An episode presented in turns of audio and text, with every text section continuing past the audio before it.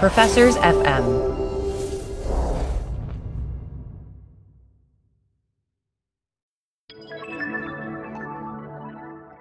Doug, as you know, we have joined the Professors FM podcast network. So it's extremely exciting. It's like for the first time in my life, I'm going to have academic friends. This is big. And as part of this, we're going to talk about some of the other shows on the network. One of the things we talk a lot about in terms of sports analytics is the role of incentives, right? It's all about incentives. And so one of the other shows on the network is called Taxes for the Masses, brought to you by Lisa DeSimone from the University of Texas and Bridget Stomberg from Indiana University. And so, what these two ladies do is they dive into all things taxes. I think it's a great compliment to what we do. In some ways, there's nothing bigger in public policy than taxes in terms of shaping the economy and society because taxes change how people behave. So, you know, give it a listen. Great show.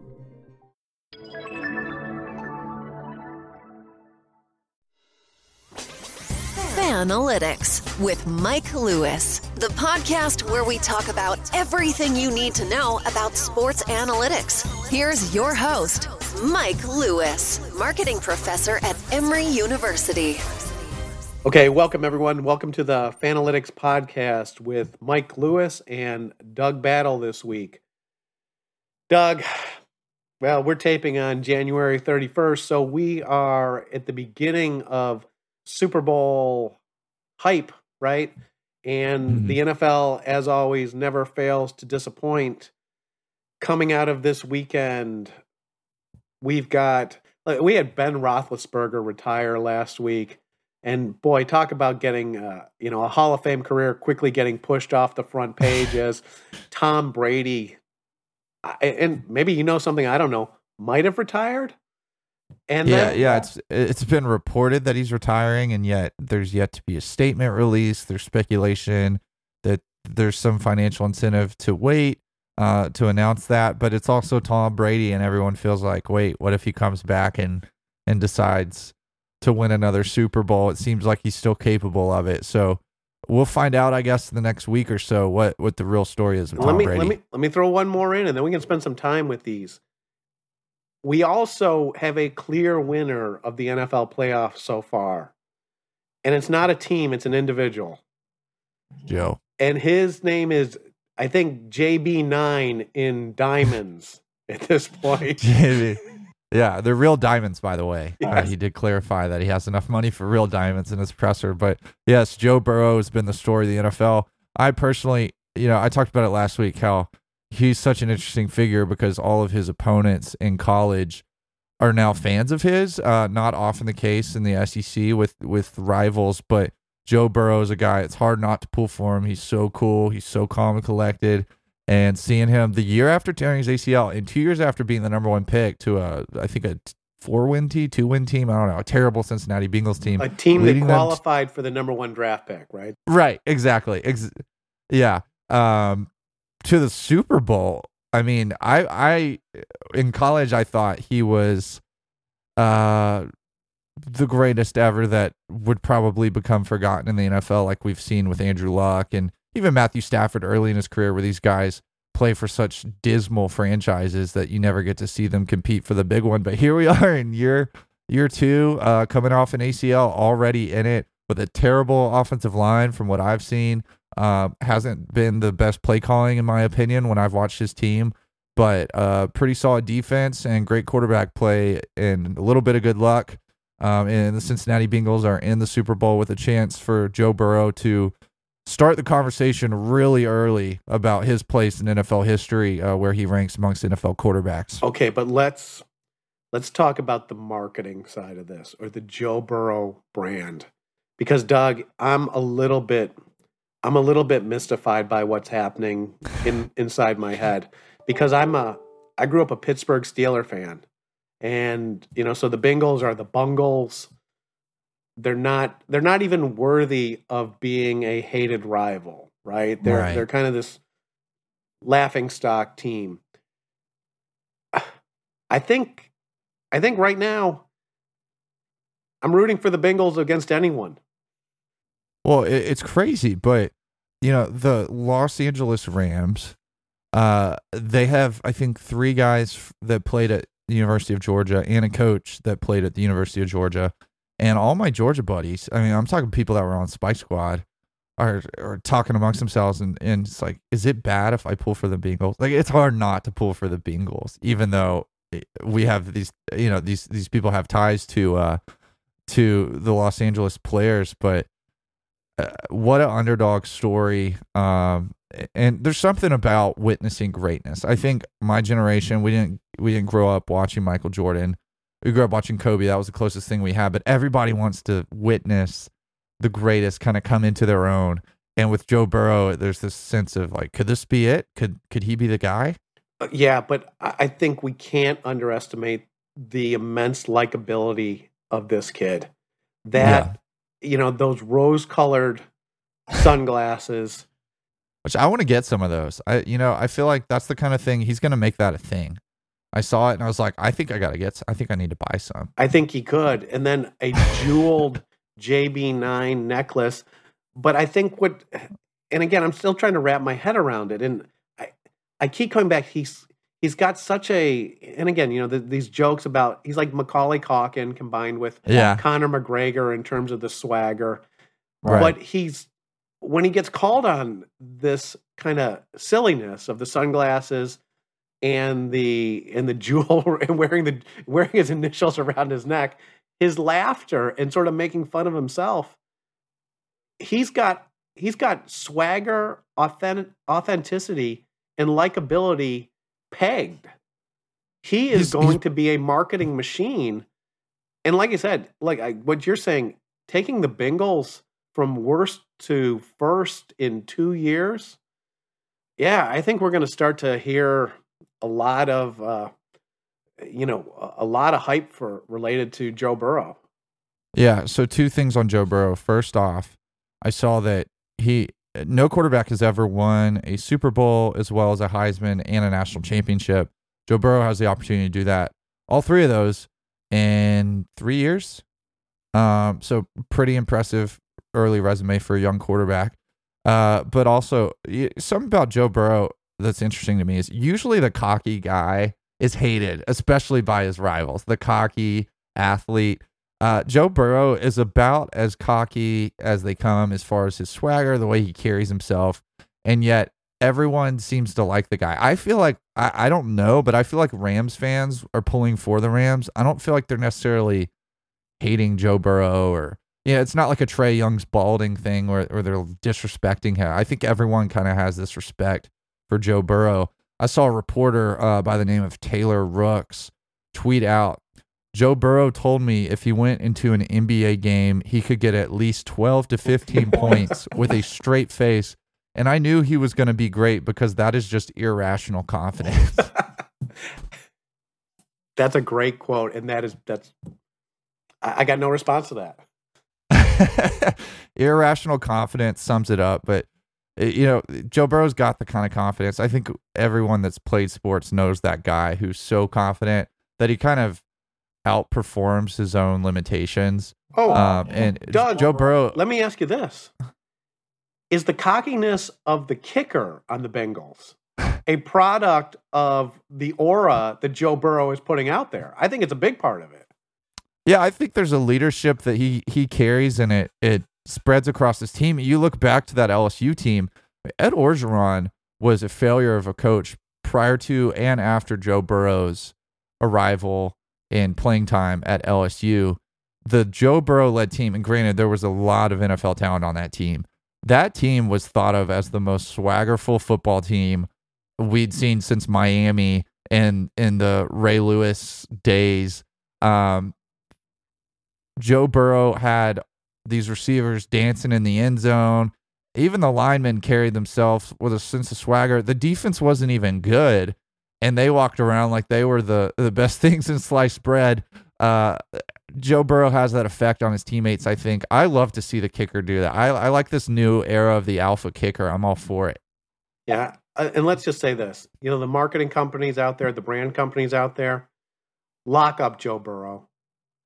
I mean, he is yeah. he you know people always want to talk about generational talents and it's it's always overused right there's there's like six generational talents at every position it's like you don't know what that In every draft means. class. right but Yeah. joe burrow may be a generational marketing talent in all this I agree. I agree about that. And uh, like I said, I think on the field, I don't think he's physically a generational talent relative to the next. I mean, much like Tom Brady isn't. Um, I think he's a better athlete than Tom Brady. But you know, Patrick Mahomes is is much more of a generational talent. But the the generational likability of Joe Burrow is almost unprecedented. I can't think of. I mean, I know a lot of people that Mahomes kind of rubs the wrong way. I know LeBron James certainly does, and these guys are in every other commercial. It seems Joe Burrow's got to be. I mean, like you said, they they've got to lock him up with all kinds of deals because I don't I don't know a single person that doesn't kind of that wouldn't see him wearing some some rose colored glasses and maybe want to buy some of their own. well and, and look this is a little off topic well no we've done a podcast on the mandalorian this is totally on topic you know when i think about the state farm ads and i, I come up- you know aaron rodgers is also aaron rodgers has some charisma i mean he's Yeah. great in those he's also one of the most hated men in the nfl right Yeah, all sports. Yeah, patrick mahomes may be a generational physical talent he is not a great actor you know Right. Rodgers' mannerisms kind of cringy. It's kind of cringy. it's yeah. kind of cringy, right? The the sneaker had one, or the, the when Ro- Yeah. the axe throwing one where Rodgers is like, you know, has a bad throw and just like nailed it, kind of thing. But like I said, someone's got to put Burrow in an ad, right? Right after Yeah. the Super Bowl. So thinking back, the only other football player I can think with the universal appeal, the only basketball player I can think of is Michael Jordan. Only football player I can think of with that kind of appeal is Peyton Manning. And as we all remember, Peyton Manning seemed to be in every commercial for the bulk of his NFL career. Um, still a very likable guy and still profiting from that. So I, I would not be shocked to see Joe Burrow. You know, it, I wouldn't be shocked to see Joe Burrow in a Super Bowl commercial of his own Super Bowl. That'd be probably about the most Joe Burrow thing. You know, Jordan's probably a great comparison, and I hadn't thought about that till you said it. But Jordan had Jordan had something where at the time his smile, he was viewed as he was universally loved. Maybe not in Detroit, not by Isiah Thomas, but Right. universally loved. And it's funny right now that we've seen the the Last Dance, and we realize that Jordan was a borderline psycho on the court in terms of making up stories and lies and creating villains. And that uh, Jordan swag, he may, you know, he may Joe Burrow might be the greatest thing sports marketing since Michael Jordan. Yeah. And we'll have to see. But man, winning a Super Bowl at this point in his career for the Bengals, I I mean, I don't know. I don't know if you could get any higher than that as far as starting your career out, um, particularly coming off an injury and, and the situations that Joe Burrow's been in. But I got to say, the Super Bowl, it's an interesting one. I know we always talk about how the NFL just can't seem to lose. If it had been Tom Brady versus Joe Burrow, it would have felt like the passing of the torch potentially. If it had been Aaron Rodgers versus Patrick Mahomes, would have felt like, or, or Tom Brady versus Patrick Mahomes, it would, you know, the storylines kind of write themselves no matter what happens. This situation, uh, Matt Stafford and the Rams are kind of a small fish in a big pond uh, in Los Angeles, it seems. And Cincinnati, you know, Joe Burrow and, and the Cincinnati Bengals feel like a big fish in a small pond. Um, probably not the two teams the NFL would want. No, I mean ratings may be off for this one. Yeah, it's not Cowboys versus I We- don't know who. We watch this pretty closely. I'm not sure that the public has caught up to us on, you know, root, on being Bengals fans. Uh, you know, I'm 100% rooting for the Bengals. Uh, the, the All right. Rams, but you know, in in under the the framework of the NFL always wins. The NFL has always needed a strong brand in the LA area, in the LA region, and they've never had it. I don't Yeah. think the Rams have done Rams have done particularly well in terms of creating fans since they've they've been there. Going to the Super Bowl is it's as good as it gets. Uh, I think Yeah. the Rams are a four point favorite. Uh, I'm not betting against Joe Burrow though. Yeah, and you know they get the halftime show that's LA themed. I mean, it's a great opportunity for the NFL to really cement itself in Los Angeles. but nevertheless, it, these are not two of the biggest fan bases. I know the fans of, of each team are passionate about uh, their guys, but uh, traditionally speaking, and I think if we looked at your your rankings that you do every year, Mike, that uh, this would probably not be the most favorable matchup for the. This isn't Lakers Celtics NBA Finals. Uh, Bengals Rams feels a little bit strange. It feels like a simulation in Madden, and you get to the end of the season, and it feels like okay, this one actually happened in the real world. There's no way the sports gods would allow two teams like that. Two teams with those uniforms, if nothing else. Yeah. Yeah. Doug, here's a question for you. What is SoFi?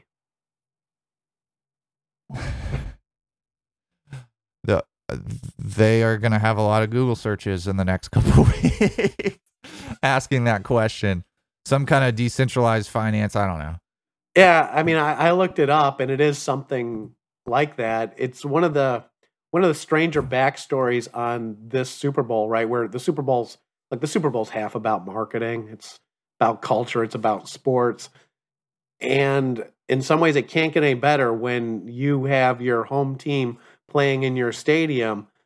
But for the life of me, I don't know what SoFi is. I don't know who uses SoFi. Like I said, I had to look it up. You know, you gotta you know, in terms of the marketing, if you're gonna put all that out there to get name, SoFi has huge name awareness right now. Right. It's not clear to me that anyone knows what it's for. yeah, I've been to SoFi Stadium. Still don't know what it's for. So, can you explain uh, what? Can you explain what it's like? Because it's a very strange profile. Okay. Yes. First off, it looks like some kind of alien ship from the outside. I don't know how to like a spaceship, spacecraft, space center kind of thing on the outside. Very futuristic looking. Um, I guess the term that people would use is modern as far as the the architecture, but I would consider it futuristic. Um, the inside is phenomenal because unlike the Cowboys Stadium, for example, there's not like this huge screen that distracts you from the field or whatever's going on if it's a concert. The stage, um, it's kind of like traditional up there, but the rest of the stadium is so glitzy, brand new, obviously the thing that's unique about it is it's actually it's indoors um, but it's also outdoors and i don't mean that there's a retractable roof because there's not but the sides are like open and so there's this breeze in the building you feel like you're at the beach in in california um, and it, you know it's pretty it's not close to the beach but it captures some some outdoor air i guess that kind of funnels through the building and, and creates this uh, really nice climate inside. It feels really really nice. So you and, like uh, you like the building? Yeah, I like it a lot. I I probably like it more than like the other new stadium I've been to is the Mercedes Benz Stadium in uh in Atlanta, and I probably like it more.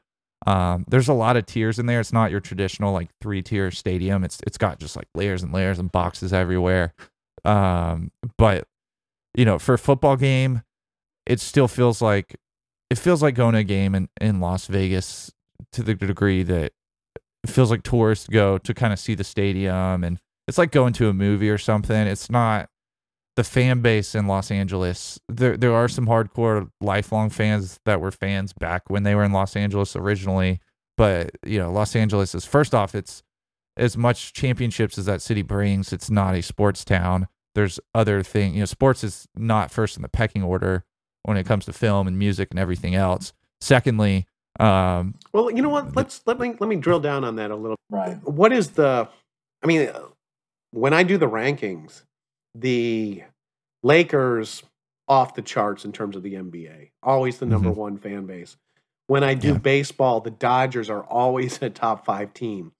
But football, you know, football's always struggled in LA, right? I mean, the Rams left. Look, when you think when I think about the Rams, I think about a team that really doesn't have much of a home, right? L.A., yeah. St. Louis, back to L.A., always playing in different buildings. Um, the the fact that you know the the Raiders dropped in there for a second, so maybe that was LA's team. The fact right. that the you know, the, the Chargers have come up there now. It's you know it's it's tough to say. Well, what's LA's football team? So how do you think? Well, I mean, maybe you can even talk about both of them. How does LA view the Chargers and the Rams at this point? I think that it's a little bit of a Lakers Clippers situation where the Rams are the dominant kind of primary fan base. Is that just and the because they're winning right now, or Yeah, I think it's because they're better, but I also think it's a long term, you know, perspective of the brand. The Rams have been in Los Angeles before. They've been in a lot of Super Bowls over even when they were in St. Louis with Kurt Warner, and they've got this history. Eric Dickerson. You think of all these these great players over the years. The Chargers being in San Diego, which is not as big of a market, and there's not a ton of uh, I don't know. There's not a ton of overlap between San Diego. People think, oh, they're both in Southern California. I mean, it's like the difference in being in Florida and, and being in North Carolina or something. Um, there's not a ton of overlap between San Diego and, and Los Angeles as far as the fan base is concerned. So I think both of them were kind of starting from scratch. The Rams had a little bit of a leg up. They've got worse uniforms, but they've got better history and they've got a better football team right now. Okay, so let's talk about history on that. Because what you said is interesting to me in terms of you know, my perceptions of all of it. And look, I could be I could be off. The who's the who's the all-time great Ram in your mind? Who's like the stand Uh, like the the one jersey you're going to have? Is it Kurt Warner? I think it's Dickerson. It's Dickerson? Okay, I agree with that. Yeah. Uh, but Warner, I mean, in my opinion, it should be Warner. I think he's one of the great stories in sports history. But But I don't Dickerson's kind of like the the Michael Jordan, you know, the Larry Bird jersey that you see, the the legendary status. It's so old that nobody really knows or, has watched him, but it seems like he was probably pretty good. That's that, that's funny, but you know, because I you asked me Rams running back my age says Lawrence McCutcheon. Um, I mean, I'm thinking, and I see a lot of Todd Gurley, uh, maybe because I'm a Georgia guy and I just notice it more. But if people forget, I mean, he was offensive MVP five or five to ten years ago. Not, I mean, not too long ago. that had uh, to when be they were the, in St. Louis. the biggest selling jersey for a couple of years out there. But right. here, here's my question to you, and we're kind of we're kind of wandering in the weeds this week, but I don't connect Kurt Warner to the L.A. Rams at all. I know it's weird. I, I yeah, that's a great point. Even Todd Gurley, I think he played a year in L.A. or a year or two. Uh, Kurt Warner was a St. Louis guy. I mean, the different colors. I know that it's the same kind of general concept with the uniform, but they were gold and navy. Now they're like this electric blue and bright yellow. Um, different colors, different. You know that that St. those St. Louis teams that played the Patriots in the Super Bowl. I don't associate them with the Los Angeles Rams at all. I bet you if you go to a Los Angeles, I bet you if you go to the Super Bowl, you won't see a single Kurt Warner jersey. You'll see some Eric Dickerson, you'll see some Todd Gurley. I don't think you'll see uh, Kurt Warner jerseys all over the crowd like you would for you know anybody else who's been Super Bowl MVP for a franchise. I don't think so either. Okay, switching gears a little bit, and this issue of whether or not Kurt Warner is part of the LA Rams history of greatness legends. One place where I think the most revisionist history has ever happened in terms of a sports fan base is Michigan fans all wearing Tom Brady jerseys. It's Right. ridiculous. Right. It's ridiculous. And Where, when how much of Tom Brady's greatness happened at Michigan? When was late sixth round draft pick? Is that right? late sixth round, you know, if I'm not mistaken, he was pulled in his last game. I don't know that fans were uh, particularly excited about Brady by the time he was leaving. I think they're and now he's probably their happy all to see time him great. Yeah, and you know, it's almost as if it's almost as if Justin Fields were to become the, the greatest quarterback in NFL history and everyone in Georgia starts wearing number one Fields jerseys to the games. It almost feels like that. I know it wasn't that big of a of a split um, between Brady and Michigan, and there's probably a little bit more uh, of a, mutual liking of one another, but nevertheless, it feels odd to me. Okay. It does. Yeah, it feels odd to me too. In full disclosure, it's probably my most hated fan base. So there, this is a little bit of gratuitous Michigan fan They can do nothing right. Yeah, bashing, right? yeah. It's, it's done. Okay, All right. Okay, but Doug, so the NFL narratives just fall out of the sky for these guys. It's why, you know, I think the narratives happen because the league is so dominant, and the league is so dominant because they have this quarterback position, this kind of Superman on the field that generates so much interest, right? They've got a face to, and maybe this is a unique thing about, I hadn't thought this through, a unique thing about football that they have a face. And so Mhm. whatever happens to that face becomes kind of the storyline for it. So Tom Brady, look, the, the NFL offseason is going to start in about two weeks here. I'm already eager. I mean, look, I'm big, obviously, really looking forward to seeing the Bengals play in the Super Bowl. Don't really care who they're playing against. Full disclosure again, but mm. the narratives start to form. Tom Brady is a great story. Is he retired? Is he not retired? Is he hanging around for a few more days to get a $15 million roster bonus? And then right. as soon as he makes that decision, I suppose we can create two new stories of can someone talk Tom into coming back next year? And what is Tampa Bay going to do to replace Tom Brady? Yeah, I don't know that they can. Um, but you're right. I mean, it's getting to that time of year where the NFL dominates the media even when the season is over. It seems th- there have been years where the NFL offseason is a bigger deal than the NBA season or than uh, college basketball or anything else that's the start of the MLB, spring training, all the rest. NFL has this dominant gra- grip on the media and you know, as, as, somebody who's been critical of the NFL in the last couple years, I mean, p- partially because my team hasn't been good, the Giants haven't been competitive and I, I, feel like oh the product's not as good. I don't like the I don't like they've changed up the uniforms. I don't like this and that. Yeah, I know people that are I don't like their political stances. Blah blah blah. Um, guess who's been glued to their TV these last two weeks, watching the playoffs, watching these stories unfold with the quarterbacks, and guess who's going to be paying attention to every piece of information leading up to the Super Bowl and even after the Super Bowl. The NFL just pulls me right back in. I think it does it to a lot of people, and, and these storylines are just undeniable. Doug, let me ask you this: I I can give you mine. Mine are probably going to not be any mystery to you. What do you think are the top two, three storylines are going to be in the offseason? Buck, Bucks replacing Brady, um, assuming he leaves. Aaron Rodgers has got to be number one, though. Yeah. So what's Aaron Rodgers going to do is a great storyline. Is he going to retire? Is he going to return? Is he going to leave? Go to the Broncos? Go somewhere where he can compete? Could he? What if he goes to Tampa? Right. Aaron Rodgers. Mean, so you know, Aaron Rodgers, Pittsburgh Steelers, sort of a you know one of the elite jobs in the NFL that mm-hmm. you know was held by Ben Roethlisberger for I think 2004 to 21, so 17, 18 years. How do the what do the Steelers do next? What do the Bucks do next? What do the Broncos do next? Uh, where's Aaron Rodgers going to fit into all of that? And let's not forget the draft. The draft tends to uh, become one of the the dominant storylines every offseason, uh, as much as we like to talk about these current current batch of players. One of the interesting things about the draft to me this year is I don't last year's draft was an amazing storyline, right? right? Where we had the drama Lawrence. of Justin Fields. I don't know, and sort of the jockeying up and down of the quarterback class. I think the Pitt quarterback is rated to go in as a top five or a top 10 pick. I don't know that there's a lot of hype around this year's quarterback class, though. Right. I'm looking at a mock draft right now that actually has the first quarterback being Desmond Ridder out of Cincinnati, struggled in the uh, college football playoff, and they have him going at number nine. So I, you're right. It doesn't, as much as as important as offensive tackles are and edge rushers are in the NFL, I don't think that drafting Evan Neal from Alabama or Aidan Hutchinson from Michigan generates the same excitement as drafting Trevor Lawrence. Even if if Trevor Lawrence ends up being a bust and Aidan Hutchinson ends up being T.J. Watt, uh, you know it, the fan base the day of is still going to rather have the quarterback. It feels because quarterback's the position. You and now with Joe Burrow as the most recent example, these guys can turn around a franchise. These guys are the heart and soul of the team.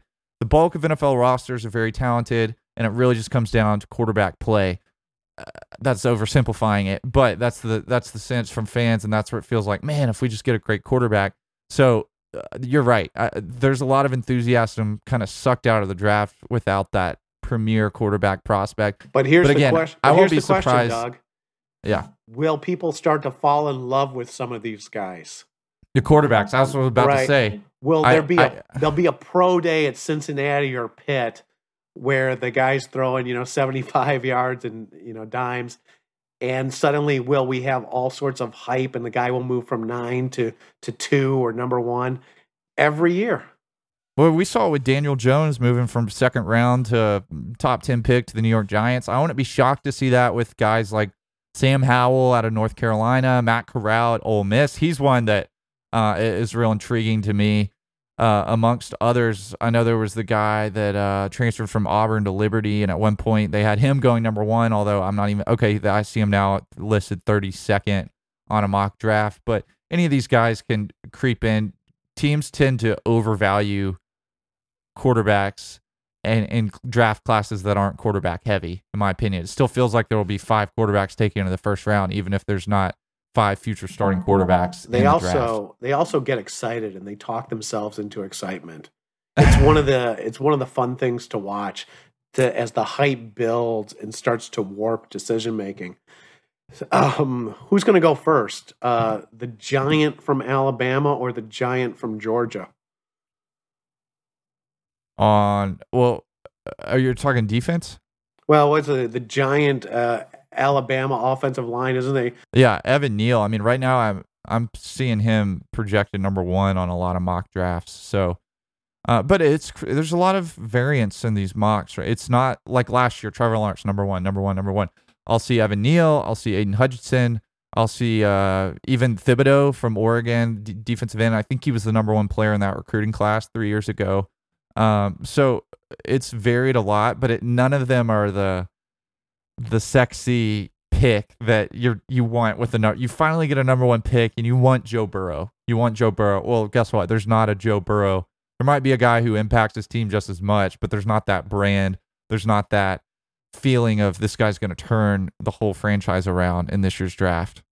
Okay, the other NFL story that may or may not be a story over the weekend, social media, and I forget the name of the, it was one of these Twitter characters, seemed to identify some pretty good evidence that the Washington football team had come to a decision as a new name because they had grabbed a website, and I think it was the the, the speculation is it is going to be the Washington Commanders.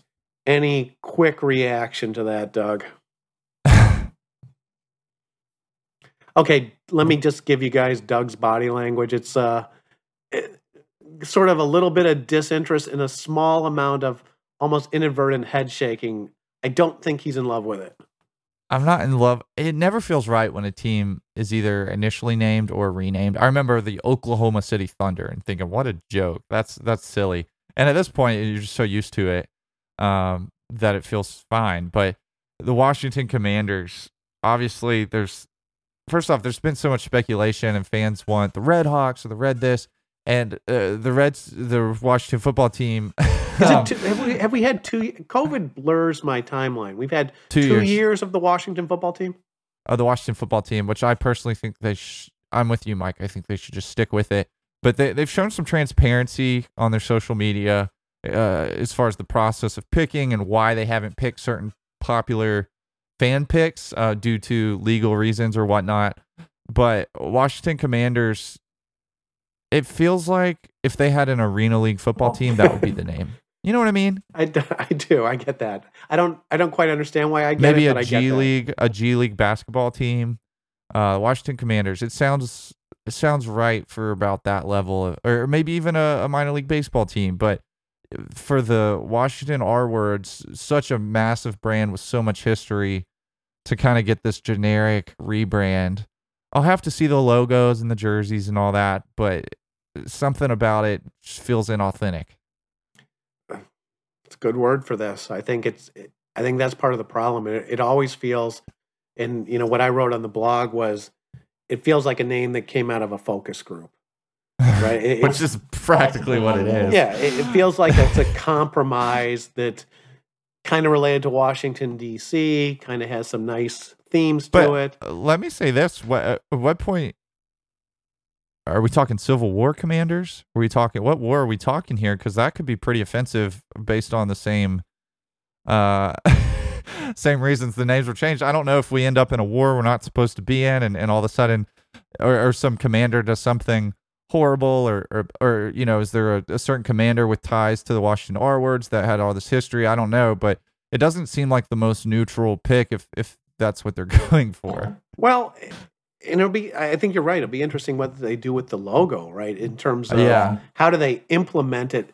Is it something so generic that it could be a a commander, like a non-military commander, right? Is it just right? Is it but, I mean, leadership rather than warrior?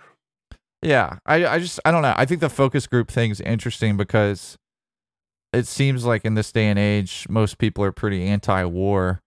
Um, and so naming your team after a, a war figure is interesting, given that they're going for something that's going to be well received by everyone. Again, I'm not offended by it personally, but I'm I'm just I'm I like doing the exercise of finding a reason for every mascot to be offensive because in this day and age, that exercise is, is no longer an exercise. It's just common practice. Well, I mean, part of this story has always got to be what, uh, look, you can design something by, the, you know, you can come up with the ideal solution as suggested by the focus group, right? The thing that is the, the compromise that checks all the boxes, makes everyone feel like it's sort of okay. Everyone signs off on it. but what I don't think they ever do is think through, and I know this has changed a lot, as to what the folks like the old school ESPN guys might do with the name or what is the fan base going to do with the name in terms of making making fun of it? And look i don't know with commanders. I could see it breaking one way or the other. I'm with you. We're in full agreement. The washington football team was the name to stick with. It was the first of that class of names. It was kind of it was innovative. It was unintentionally innovative. It was a blank slate. Yeah, yeah, and I don't know. We'll we'll see. I got to see the uniforms. I'm a big uniform guy. Uh, watching the Rams this last week, just thinking, man, it, I don't know if they didn't have those gradient, if the numbers weren't gradient, maybe I could really feel like I could pull for them, but I just can't do it. Oh God, I'm glad to have you there. I mean, you know, the, the, the, you're bringing something I would never even come to. The the what the gradient on the numbers is that what you just said? Yeah, it's a yellow to white. It looks like sheets where somebody had an accident. It, it you know, it, it, doesn't look like an intimidating football jersey to me. Uh, I, I, love this is this is true balance in in terms of the the hosting of this. Okay, Doug, last one. NFL is going to dominate the news. NFL is the big story of the moment. But I tend moment. to think maybe the bigger story out there is what's going on with Spotify. Yeah. So for folks that don't know, Joe Rogan had built up the the biggest podcast audience out there, sort of the number one podcast. Rogan's podcast is is is an interesting one, right? It's it's a usually a two or three hour conversation with folks that he considers interesting he has all sorts of folks on there, some controversial, some more mainstream. I believe he had uh, this Dr. Malone, who's credited in some circles as the inventor of the mRNA mRNA technology that the vaccines are based on, but he is has some doubts about the vaccine. So Joe Rogan has now been labeled as an anti-vax person Mm. And this this current phrase that I think people are going to regret using in years to come as a distributor of misinformation. In response to his and, and look, Rogan took his podcast to Spotify a few years ago for I think a hundred hundred million dollar plus deal that yeah. some artists are now jumping off of Spotify or saying they do not want to be associated with a platform that allows this spreading of misinformation. So Doug, what are the artists that are doing this? Well, Neil Young's the big one. My first uh, my initial reaction to this was when I saw the Neil Young thing was this is brilliant. I wish I had done this because Neil Young is becoming one of the most streamed artists on Tidal and on Apple Music and on every alternative. There, I, I opened the Apple Music app earlier today, and the first, the big banner on the front is Neil Young's catalog. They're advertising that we have his music. Um, Doug, um, Doug, were you aware of Neil Young before this? Yes, but not not to the degree. And I know there's so many people that are saying, "Who's this guy?" and listening to his music, and, and he's profiting from this whole thing. I can guarantee you that much. So I was uh, on his end. I was like, "Bravo, great, great move." Uh, you became relevant. You became. This is like having a Super Bowl ad for free um, for all of your music. And you know, as a music guy, not a big Spotify fan uh, due to their impact on the industry as a whole, and so always always happy to see them take a hit. Um, Joe Rogan, I don't listen to his podcast personally, but every other guy that I know does. I was at the barbershop last week and that's what the barbers were talking about. That's what the guys were talking about. They were talking about how their girlfriends disagree with him, but they actually think he makes a lot of sense. He's kind of like a everyman for guys. That's the sense I've gotten just from talking to people. Um, the sense of uh, you know wanting to censor him or cut off his podcast or or cut off this big deal with him because he's enabling others to use his platform to share their ideas or theories about what's going on in the world is a little bit baffling to me. Um, but nevertheless, not saying I agree with everything that's been said. I haven't heard it, but Joe Rogan is very popular, and it feels like he's going to win one way or the other because either Spotify backs him and uh, double downs on doubles down on him, or they've got to pay him out somehow, and he can go start his own media empire, go partner with Apple or Tidal or whatever distributor wants to uh, bring on that huge audience that he's uh, eh, eh, you know built over the last couple years. Yeah, that's a it's a good way to look at this. That that in in some ways Rogan is risk free in all this because the the way the world is set up now, Rogan can take his he can take a show anywhere. Right. He can end the deal with Spotify tomorrow, go back and do it independently, just distributing via you know an advertising model. Right. Uh, right. Alter. I mean, it's it's it's a troubling aspect of the culture, but I think it's also sort of fascinating when you know Joni Mitchell and Neil Young and I, I saw it, tw- and I don't know if this is true that maybe Metallica was talking about jumping off a uh, Spotify. It seems like it's also this very strange instance of people battling out, and suddenly these human brands battling things out in a lot of ways, I don't even really get it, Doug. To be honest with you, it's you know where is this where is this kind of coming from? Um, I don't know. I'm, I'm kind of struggling for the words here a little bit. I, you know, a lot of folks have made the the statement that it's kind of these '60s free speech types now wanting to suppress a form of speech because they view it as as dangerous. I, I, guess where it comes down to me is that this is just as we've seen in the realms of sports.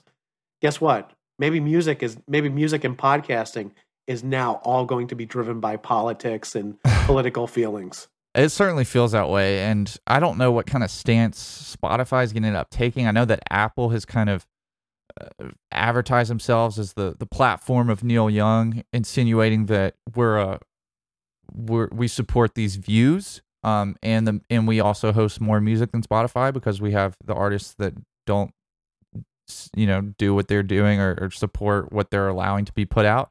But I don't know if it becomes a red versus blue thing on on streaming platforms or I, I, mean we've already had musicians get canceled left and right. I mean the thing that's baffling to me is the fact that you listen to half the music that's in the top 50 on Spotify, misogyny all over the place, uh, I mean, all kinds of issues that that are real issues in the world that are being promoted or celebrated or or at least mentioned without any you know any kind of condescension and and this is the issue that that gets them is Joe Rogan having someone on his podcast who who's apparently an anti-vaxxer. It's this is where things are. At some point, there's gonna somebody's gonna have a platform. I mean, I, I think at some point Joe Rogan gets canceled. He either starts his own thing or he joins Trump's social media well, empire me, he's trying to build or whatever. Let me but, let me ask you a couple clarifying questions on this. Yeah. Can Spotify afford to be if Joe Rogan becomes not necessarily the I'm not saying Joe Rogan is a right wing guy, but if Joe Rogan becomes viewed as a right wing right um, misinformation, you know, anti-vax, stolen election kind of guy. You know, he, Joe Rogan's had guys like Alex Jones on. So if Joe Rogan becomes yeah. the this point of attack is that sustainable for spotify even if rogan is their big, biggest talent can they be labeled as that kind of that kind of platform see i feel like it's a lose-lose for spotify right now because if they if they tell joe rogan adios we, we can't be a partner with you any longer that's a huge story uh, there's all of a sudden the stories that spotify doesn't support free speech uh, spotify's censoring certain views and not to mention, Joe Rogan's got this huge audience that likely subscribes to Spotify and uses that app in particular uh, because of his podcast, because he, it's the most listened to podcast in the world, I believe. And so losing that audience, that's tremendous. Not to mention the people that don't listen to it, you know, that don't listen to Joe Rogan that say, you know, I don't know if I want to support um, a business that's censoring people who aren't, you know, it's not it's not Nazi views being shared on there. It's it's it's Joe Rogan. It's a it's a wrestling figure. Here's here's my next follow up question to you, Doug. Is Joe Rogan the most influential person in the world right now? Yes. Okay. I thought that was going to be more difficult. I, but I think it might be true that he has he is the most powerful public intellectual out there at the moment. I think so, and I think if Joe Rogan wanted to run for president, that he would have a good shot. That's how I felt like that about him. I know my brother's been a bit a, big advocate. Again, I, I've never really listened to him, but um, and I don't think my brother does a ton, but he listens sometimes, and he says, you know, this is a guy I would love to hear him host a debate between two presidential candidates. I'd love for him to be the moderator. Uh, but nevertheless, I think that Joe Rogan's got all kinds of power. I mean, having a the streaming industry is enormous, um, and at that point, I mean, he's got kind of power over Apple and over Spotify and over not to mention a lot of uh, he's a huge influence to a lot of people as, as far as his views and uh, the views that he's allows to be expressed. And I think that's where the concern is um, amongst the his boycotters. But I also think that that's what puts him. I think he's got the upper hand on Spotify right now, and I, I'm personally curious to see how this whole thing so plays lose, out. Lose lose for Spotify, win win for Rogan. I think so, and I think you look at a Spotify competitor like Apple Music. I don't know if it's. I think it's a short term win for them that they've got the Neil Young music and they're they're viewed as as a little bit more reasonable as to what they allow. But I guarantee you, if you dig deep into the podcast, there's not a ton of censorship that goes into any of these platforms. Uh, Joe Rogan's is a unique uh, podcast because Spotify bought the the absolute rights to it to, to be the sole distributor, I believe. I could be wrong on that, but I believe that's the case. Um, I, I guarantee you, there's a million Fox News podcasts on Apple Podcasts, a million uh, doctors out there saying all kinds of stuff about COVID or whatnot. That's what podcasts podcasts have been a kind of a free speech platform. Professors saying last, all sorts of complimentary stuff about Kyrie Irving and Aaron Rodgers, flat Earth, yeah, guys like that. um, yeah, but uh, podcasts have not been censored hardly at all, which I think is part of why they've risen to risen to popularity, risen in popularity so much. There's a lot of curse words used in podcasts that are not used on television. I think if you listen to part of my take and then go listen to uh, or go watch Sports Center, it's a very different sports consumption experience. I think a lot of people prefer the lack of uh, the lack of control that certain entities have over what what is and isn't said, and so becoming the entity that discriminates or that that cuts people off from what they're going to say. I don't know if that's that's going to be a, again that's dividing your audience. I don't know if that's a good move either. So it's it's it's a tough situation for these streaming brands. Absolutely. Okay, but just to why I think this is the story at the moment. I, I think people always tend to they they tend to look at the world and they go, well, what the world is like today is what it's going to be like tomorrow that they don't fully appreciate the dynamics and the, the chaos that can ensue. If this is lose lose for Spotify and Spotify has to get rid of Joe Rogan and Twitter ban Donald Trump, do we see a new social platform that is built around Trump and Rogan and this becomes the driver of the you know the the 2024 presidential election. I don't I don't think it's far fetched that you can imagine sort of this. And look, I I think Rogan was probably more of a liberal guy. Maybe I mean I think he, in some ways he's Rogan has a mix of opinions, some liberal, some conservative, some libertarian. I think his listeners consider him balanced. Yeah. Um, and they view his platform as one that allows multiple sides of a certain issue to share their opinion that again, that's what they say. I haven't done a lot of listening. But this could be the beginning of a sort of a, a, a really kind of strange, unanticipated realignment of the the Joe Rogan audience, which we've got to think is made up of and, and look, I don't mean this with any disrespect whatsoever. It's sort of this meathead philosopher with, Yeah. you know, dominates from let's say 15 to 35 young men with Trump bringing this, you know, domination of the the boomer segment. You know, things things rebalance, people move to different sides. Could be the big story moving forward. Yeah, yeah. I, I like the the terms that you use there describing his audience. I will say the audience of Joe Rogan, uh, they will speak to me as if his word is straight from God's mouth. Um, as if everything that man says is completely factual. And so again, I think that's where I, I'm reading that um, one artist said that irresponsible people are spreading lies that are costing people their lives uh, someone standing in solidarity with Neil Young. That's kind of one perspective. The other perspective is that um, Rogan's allowing guests to share openly di- different views and views that challenge the common view.